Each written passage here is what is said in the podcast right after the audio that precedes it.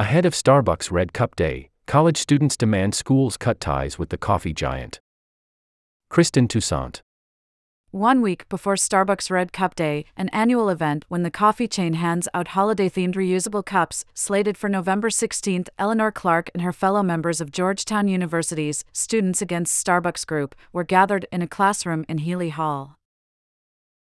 The imposing Gothic Revival building houses the university's administrative offices along with classrooms and is a National Historic Landmark.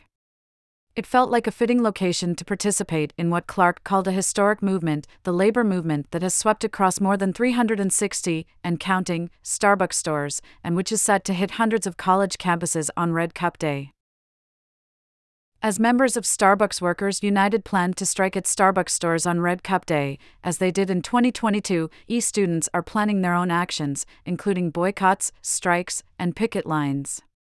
It's part of what the union and student organizers are calling the Red Cup Rebellion. https colon slash slash twitter.com slash sbworkersunid slash status slash 1721510257950896194.